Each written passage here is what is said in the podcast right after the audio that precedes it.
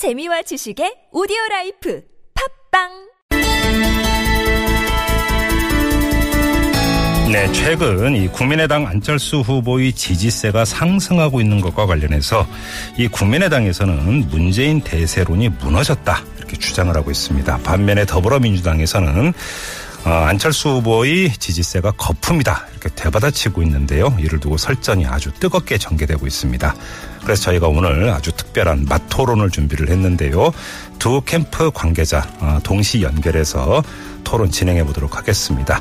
자, 한 분 한 분 소개해 드리죠. 먼저 이 문재인 후보 캠프의 특보단장을 맡고 있는 더불어민주당의 민병두 의원 연결돼 있습니다. 여보세요. 안녕하세요. 예, 반갑습니다. 안녕하세요. 자, 그리고 안철수 후보 캠프의 국민참여본부장을 맡고 있는 국민의당의 송기석 의원 연결합니다. 여보세요. 네, 안녕하십니까. 반갑습니다. 네네, 안녕하세요. 자, 두 분 인사 나눠 주시고요. 예, 안녕하세요. 네. 아이고, 민 의원님, 이렇게 뵙게 돼서 더, 더 반갑습니다. 네네. 예, 반갑습니다. 예, 이렇게 인사가 화기애애한 거 보니까 이 그 품격 있는 토론이 될 거라고 진행자 입장에서 기대를 하겠습니다. 아무튼 뭐 토론 규칙은 없고요. 가급적이면 2분 안에서 발언을 좀 끊어주시기만 부탁드리겠습니다. 어느 한쪽이 너무 이 발언 기회를 독점을 하면 안 되게 때문인데요.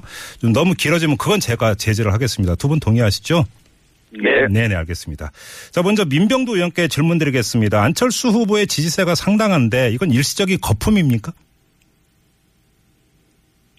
아, 이번 여론조사를 한 3, 4, 5, 1, 7주 종합해서 보면요. 예, 예. 안철수 후보의 지지율이 어, 상당한 정도 어, 치고 올라온 것은 분명하죠. 네네. 실질적으로 내용적으로는 양강 구도처럼 보입니다. 음흠. 그런데 어, 제가 거품이라고 하는 이유는 예. 안철수 후보의 지지자들의 상당수가 음. 나는 보수다라고 얘기하는 분들이에요. 네. 다음 두 번째는 정치에 좀 관심 없는 무관심 층 있지 않습니까? 네. 뭐 지지 정당 없다고 얘기하시는 음. 분들. 어, 두 번째는 그런 구성이고요. 음. 세 번째는 이번에 그 투표에 참여하겠다는 의사가 과거 선거에 비해서 작아진 음. TK 지역이나 고연령층에서 상당히 보인다는 것이죠. 네. 그래서 이런 점에서 보수가 렌트한 대통령 음. 혹은 에, 약 다수의 어떤 거품이 섞여 있다. 적극적 투표, 네. 반드시 투표하겠다는 계층으로만 놓고 본다면 음. 거품이 섞여 있다 이렇게 보는 것이죠. 아, 그 이게 이 지지세가 바로 투표로 이어질 수- 이어지지는 않을 것이다 이렇게 보시는 거네요. 네. 그러니까 적극 투표층하고요. 네네. 반 우리 이제 아마 오늘자 갤럽 조사에서 반드시 투표하겠다가 88% 정도 나왔을 겁니다. 네네. 그럼 대선에서는 요걸 한 10% 이렇게 깎아서 보면 됩니다. 음. 10% 후반. 네. 총선은 한 15%에서 20% 깎아서 보면 되죠. 예. 그래서 이 적극 투표층에서 과연 누가 더 어, 많은 충성도를 갖고 있냐 하는 문제. 음. 네. 그다음에 이제 평판도라고 하잖아요. 이번 선거에서 누가 이길 거라고 보냐. 네. 그건 주위의 여론을 묻는 거거든요. 음. 거기서 이제 문재인 후보가 여전히 상당한 정도 앞서 있다. 네. 어, 이런 점을 제가 이제 확인할 수 있었다는 것이죠. 아, 알겠습니다. 자, 송기석 의원님 반론 펴주시죠. 예, 우리 민호님께서 아마도 걱정이 많이 되신 모양입니다. 이게 그 굳이 뭐 거품 이야기까지 이렇게 해주신 거 보니까요. 아무튼 무관심층, TK 지역 뭐 이런 것까지 언급해 주신 거 보니까 이 안 후보의 확장성을 정말 인정해 주셔서 그 점에 대해서는 정말 감사를 드립니다. 음. 그렇지만 이걸 거품이라고 할 수 없는 게 저희가 이제 이른바 완전 국민 경선이 지난 3월 25일, 26일 호남부터 시작해서 그때부터 사실 안풍이 이제 불기 시작했습니다. 음.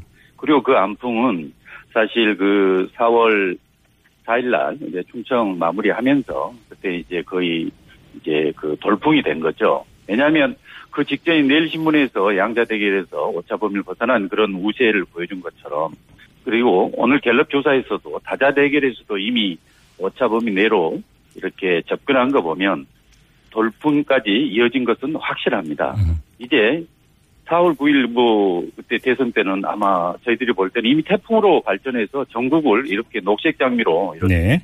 덮을 걸로 이렇게 생각합니다. 알겠습니다. 그리고 적극적인 투표 지지층 이야기하는데요. 그 부분에 있어서도 어, 함께 좀더 자세히 말씀드리겠습니다. 알겠습니다. 민병두 의원님 재반론 하실 수 있습니다.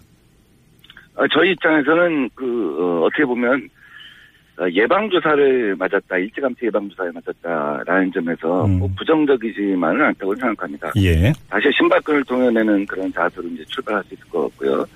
지난번 총선 때는 사실 국민의당 지지자들이 숨어 있었단 말이죠. 네. 여론조사에서 안 잡혀 있다가 개표 결과 드러났단 말이죠. 지금은 오히려 여론조사에서 다 노출되고 다 잡혀 있기 때문에 오히려 저희가 대응할 수 있지 않냐 하는 생각을 하고 있습니다.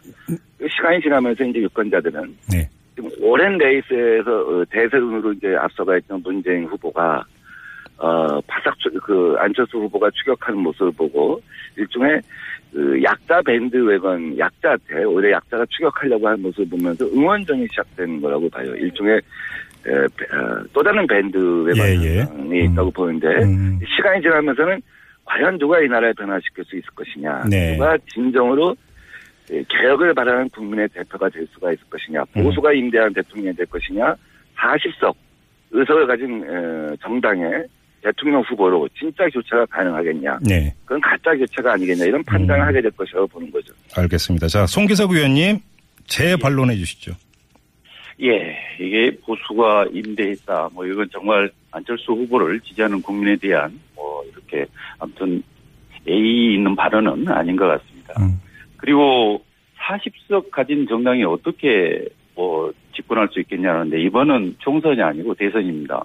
그렇게 이야기하면 과반 넘는 그런 그 정당의 그 후보자, 후보자로서 대통령이 당선된 박근혜 대통령 그러면 왜 그런 제대로 국정 운영도 못했겠습니까? 아마 추후로 이제 그 대선 후에 대탕령 사실상 연정에 가까운 공동 정부에 가까운 그런 정부를 구성하면 충분히 네. 예, 그 소수 정당이라고 해서 어, 국정 운영이 불가능한 거 아닌 것 같습니다. 제가 볼 때 중요한 것은 이번 더민주당과 국민의당의 구- 경선 과정에서 보여준 이른바 자강론이 국민들이 인정해 준 거고 음. 뭐 양념이라든가 상처 소금 논쟁 이런 거에 대한 냉정한 평가가 이루어진 것 같습니다. 이 안 후보와 문 후보 비교에 있어서 안 후보는 항상 책임져 왔습니다. 그렇지만 문 후보는 항상 회피해 왔죠. 그리고 늘 민주화 세력, 그러니까 과거만을 이야기하는 겁니다. 결국 패권 세력으로 연결되는 거고 안철수 후보는 역시 4차 산업을 대비한 국가를 또 통합하는 그런 미래 대통령으로 적합하다. 이런 거에 대한 국민의 판단이 이미 이루어진 거 아니겠습니까? 그래서 거품이라고도 이야기하고 또 임대라고도 이야기하고 심지어는 요즘 뭐 저폭하고도 가깝다고 그렇게 이야기하는데요. 국민들 그렇게 어리석지 않습니다. 아무튼 정확한 판단이 이루어진 걸로 봅니다. 알겠습니다. 자, 이번에는 송기석 의원께 질문 드리겠습니다. 이제 거꾸로인데요. 네. 자, 그러면 문재인 대세로는 이번에 확실히 꺾였다. 추세적으로 이제는 하강 국면이다. 이렇게 보시는 겁니까? 예, 이미 제가 좀 전에 말씀드렸다시피 안풍이 이제 돌풍, 돌풍으로 발전됐습니다. 그 결과 이제 4월 2일자 뭐 내일신문 뭐 여론조사 결과로 이미 문재인 대세로는 이미 양강론으로 이렇게 이제 전환됐다고 봐야죠. 그러니까 다시 말씀드리면 문재인 그 대세론에서 그동안은 쭉 너무 높게 또는 이렇게 천장에 닿았던 그 이제 그 지지율은 이제 내려가는 일만 남았고요. 예. 앞으로 계속 그 안 후보 같은 경우는 계속 올라가는 일만 남았고 저희가 네. 이제 결국 결선 투표가 문재인 후보가 받아들이지 않아서 그게 이번에 도입되지 않았는데 이번에는 그 결선 투표의 도입 취지에 맞게 과반수 국민 지지가 넘는 네. 어, 이 대통령, 에게 안 후보로서 이렇게 탄생될 수 있으리라고 봅니다. 그리고 그와 같이 보는 이유는 탄핵 정국에서의 그 당시는 정권 교체가 판단 기준입니다. 그러니까 다수당이 유리했겠죠. 그러나 헌재 인용 이후에는 음. 이제 판단 기준이 달라졌습니다. 네. 뭐 문재인 후보의 전두환 표창 발언이라든가 아들 공개 특혜 의혹, 뭐 여론조사 불리하게 나오니까 문제 제기한다든가. 그러니까 이현주 의원이 탈당한 거 아니겠습니까? 음. 오늘 박영선 뭐 의원까지도 그런 가능성이 있다는 기사가 보이는데요. 그에 반해서 안철수 후보 같은 경우는 그 당 후보 확정 후에 첫 행보에서 지하철에서 시민 목소리를 참 경청했습니다. 그리고 현충원 참배 때는 전직 대통령보다 사병여 역 먼저 갔잖아요. 그리고 또한 당일 그 서울 모터쇼 가서 정말 자율주행, 자율주행 자동차로 이렇게 네. 나타나는 미래에 대해서 좀 대비했고 네. 그리고 이어서 당내 중진하고도 이렇게 알겠습니다. 안찬하면서 이렇게 예, 예. 통합을 이뤘지 않습니까? 네네. 네, 알겠습니다. 자, 민병두 의원께 마이크 드리기 전에 송기석 의원님, 이 박영선 의원 같은 경우는 본인이 그 보도 내용을 부인을 하지 않았습니까? 네네. 음. 예, 그렇지만 제가 좀 전에 말씀드렸다시피 가능성 관련돼서 그러니까 네네. 그만큼 음. 어, 민주당 내의 비문이 그만큼 흔들리고 있다는 것 아니겠습니까? 알겠습니다. 그 점을 제가 지적한 겁니다. 자, 민병두 의원님. 네. 네, 뭐, 그 말씀 중에 깨알 같은 네가티브도 섞어놓고 깨알 같은 선전도 이렇게 집어넣는 거 보니까 그렇게 아주 뭐, 이렇게 마음이 좀 이렇게 편하신 것 같지는 않은데요. 그 여론조사의 흐름이라는 게 있잖아요. 이제 일시적으로 좀 요동치고 또 일시적으로 사람들이 보면 어, 재미를 느낄 수 있는 부분이 있다고 봅니다. 그래서 제가 아까 어, 일종의 밴드 외건 효과 같은 것이라고 이제 표현을 했는데 기본적으로 우리나라의 어떤 정치 이념이랄지 이렇게 자기 어떤 정치적 지향성을 분- 분명히 하는 예. 상당수의 국민들이 있는 것이죠. 그래서 그 부분은 이렇게 크게 흔들리는 것이 아니다. 지금 뭐 안철수 후보가 일시적으로 올라갔다고 해서 네. 이 진보적인 유권자랄지 지금 50% 가까운 민주당 지지자들이 음. 크게 하루아침에 벌어진다거나 그런 거는 선거의 경험 법칙상 있을 수가 없는 일이고요. 예. 예, 가장 중요한 건 이제 안철수 후보가 지금 말씀하신 것처럼 좋은 나라 새로운 정치를 했으면 좋- 좋겠습니다. 그래서 음. 저희는 우리가 집권을 한다고 할지라도 항상 연정을 하겠다. 네. 국민의당하고 연정을 하겠다는 입장을 일관되게 이제 표명을 해왔죠. 그런데 안철수 후보가 집권을 할 경우 문제는 뭐냐면 음. 정치 무관심층, 무당파층하고 보수층이 대부분 지지를 하고 있다는 거예요. 예. 표 구성을 잘 보십시오. 한번 살펴보시면 음. 상당수가 그분들입니다. 네. 그러면은 결국 안철수 후보는 대통령이 된다고 할지라도 그분들의 포로가 될 수밖에 없다는 거죠. 그분들이 원하는 방향으로 음. 세상을 끌어갈 수밖에 없다는 거죠. 그래서 네. 저희가 보수가 렌트한 대통령 후보로는 세상을 음. 바꿀 수 없다 이렇게 강조하는 겁니다. 네. 알겠습니다. 자, 송기석 의원님 반론 펴실 수 있습니다. 예, 아, 대한민국에서 어, 스스로가 이른바 보수에 가깝다 이렇게 생각한 분에 대한 굉장히 좀 불편한 언급인 것 같습니다. 보수가 되면 뭐 세상을 바꿀 수 없다는 것은 지나친 표현인 것 같고요. 저희는 기본적으로 저희가 보수다 이렇게 말하지 않습니다. 저희는 기본적으로 중도적 입장에서 예, 합리적인 그런 그 개혁 세력 개혁 관련된 보수 진보 이런 세력들 양 날개 이런 것들을 다 아울러서 이렇게 지지를 받은 그런 대통령 말 그대로 정말 근래에 없었던 50%가 넘는 국민이 지지하는 그런 대통령이 될 수 있다는 겁니다. 이른바 무당층, 뭐 보수층 이런 분들은 정치에 관심 가지면 안 됩니까? 이런 분도 적극적 의사를 표현할 수 있고요. 예. 그리고 그분들이 원하는 정책 이건 역시 당연히 반영을 해야 됩니다. 음. 지금 중요한 것은 문재인 후보 같은 경우에 그 문제점은 계속 그 확장성 예를 들자면 민주당 지지도가 50% 가까이 됐을 때도 문재인 후보는 30% 초반이었습니다. 그건 뭡니까? 그만큼 그 이미 천정이 진줄로 있는 거죠. 더 이상 확장성이 없다는 거죠. 그만큼 그 문재인 후보에 대한 신뢰가 낮다는 거 아니겠습니까? 그래서 그것을 깨뜨린 후보가 안철수 후보 아니겠습니까? 네. 당 지지율보다 훨씬 더 높다는 것은 결국 그 인물에 있어서 확장성 또 음. 안정감 또 미래를 이끌 수 있는 그런 지도자, 지도자로서 보는 거 아니겠습니까? 예, 예. 그게 그런 기준이 중요하다고 봅니다. 알겠습니다. 자, 민병두 의원님께 다시 발언 기회 드리겠습니다. 예, 물론 당연히 보수 유권자도 우리 국민이죠. 그래서 대통합 대통령이 되겠다고 늘 얘기했고 적배 세력과 연대하지 않고 국민과 연대하겠다 하는 얘기를 항상 한 겁니다. 근데 여기서 포인트는 제가 말하는 여기서 보수 유권자의 상당수는 지금 그 어, 박근혜 대통령의 탄핵에 반대한 유권자들이 섞여 있다는 것이죠. 네. 그래서 이런 점들이 확인이 되고 부각이 되어 나간, 나간다고 한다면 음. 안철수 후보를 지지한 유권자의 한 3분의 1가량은 호남이 될 겁니다. 그 다음 아까 말했던 보수랄지 이념적 중도층들이 있습니다. 이 호남 유권자들이 그 경우 심각한 판단을 갖다가 할 수밖에 없는 상황으로 간다는 것입니다. 다음 두 번째는 자유한국당이랄지 지금 우리나라 보수정당이 주창해온 정책이 있지 않습니까? 예. 그것은 지금까지 이- 이 복지 확대랄지 경제민주화랄지 이것을 일관되게 반대해 온 것이죠. 네. 그래서 지금 그 안철수 후보가 아까 말씀하신 대로 보수의 정책 중에서도 쓸 것은 다 쓰자. 좋습니다. 그 중에는 규제 완화를 통해서 우리가 4차 산업혁명을 하고 서비스 산업 발전법을 갖다가 일부 어, 문제점 있는 부분 고쳐서라도 쓸 수 있는 부분 쓰고 이렇게 하는 거다 동의합니다. 그러나 지금 경제민주화 복지 확대를 갖다가 반대하는 기조 그것을 갖고 있는 어, 보수 유권자 중에서도 상당히 보수적인 유권자들까지 다 포괄해서 네. 그 지지를 얻어갖고 대통령이 된다고 한다면 우리가 생각해온 적어도 안철수 후보가 지금까지 얘기해온 음. 공정성장이랄지 음. 이런 방향은 나라를 이끌 수가 없다. 거기서 자꾸 한계가 어, 드러날 수밖에 없다 하는 지적입니다. 알겠습니다. 자, 그 이 문제는 이 정도로 가름을 하고요. 이번에는 두 분께 각각 한 번씩의 발언 기회만 드리겠는데요. 짧게 확인만 하겠습니다. 초기에 이 여론조사의 기법이라든지 그 문항이라든지 이런 걸 가지고 여러 가지 문제 제기가 있었는데요. 자, 민병두 의원님. 자, 이 여론조사 지금 진행되고 있는 여론조사에 문제가 있다고 보세요?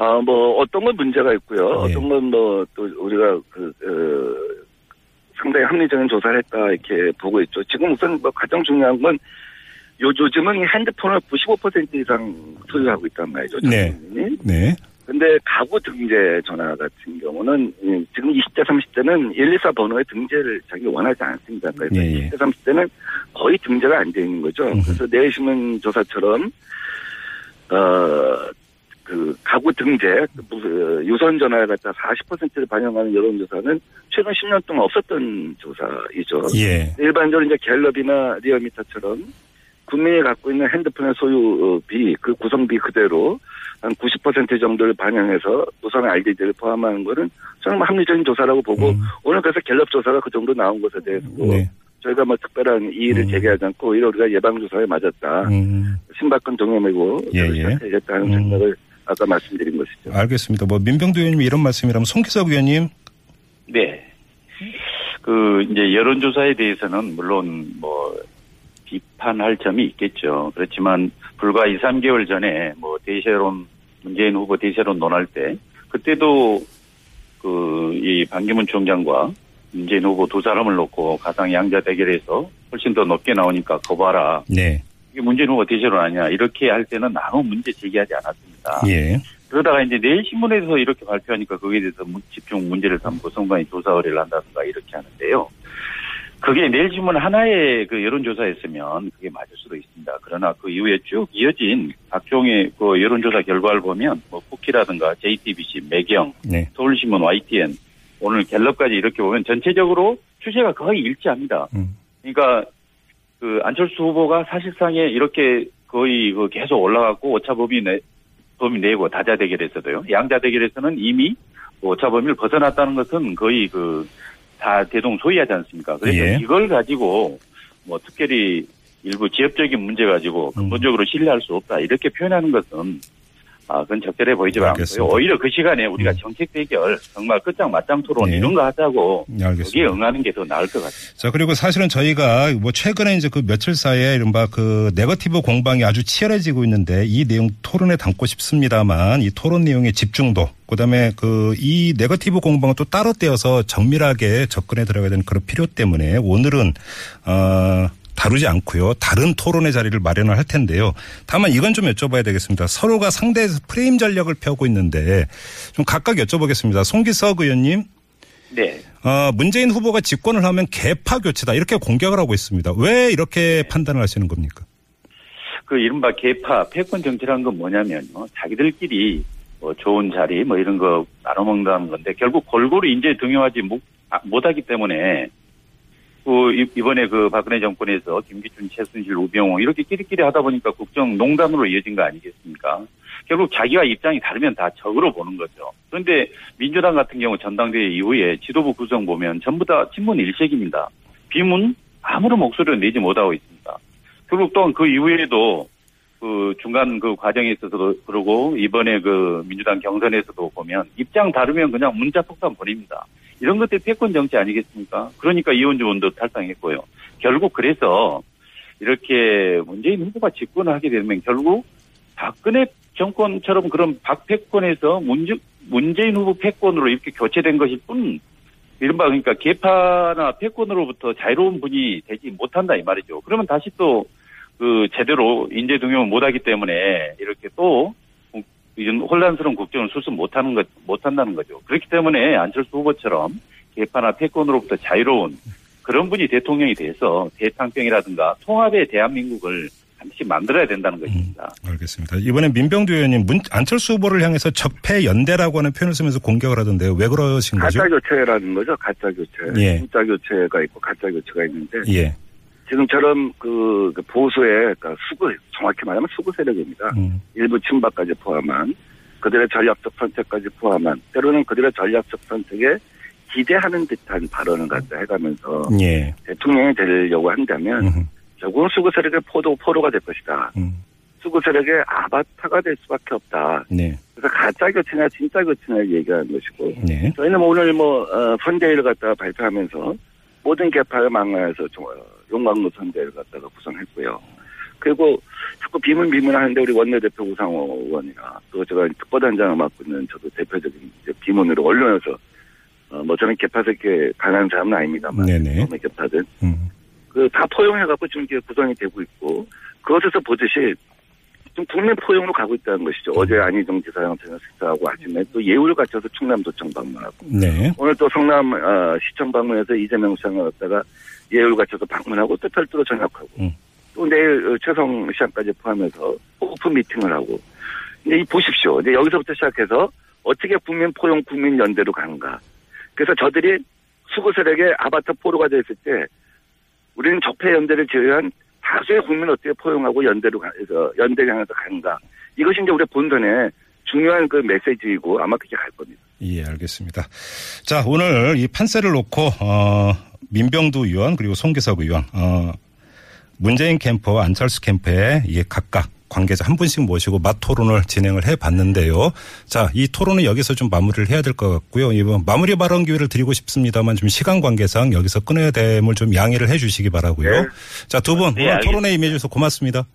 네, 감사합니다. 민현님 네. 감사합니다. 네, 고맙습니다. 네. 자, 민병두 의원, 송기석 의원 두 분과 함께 했고요.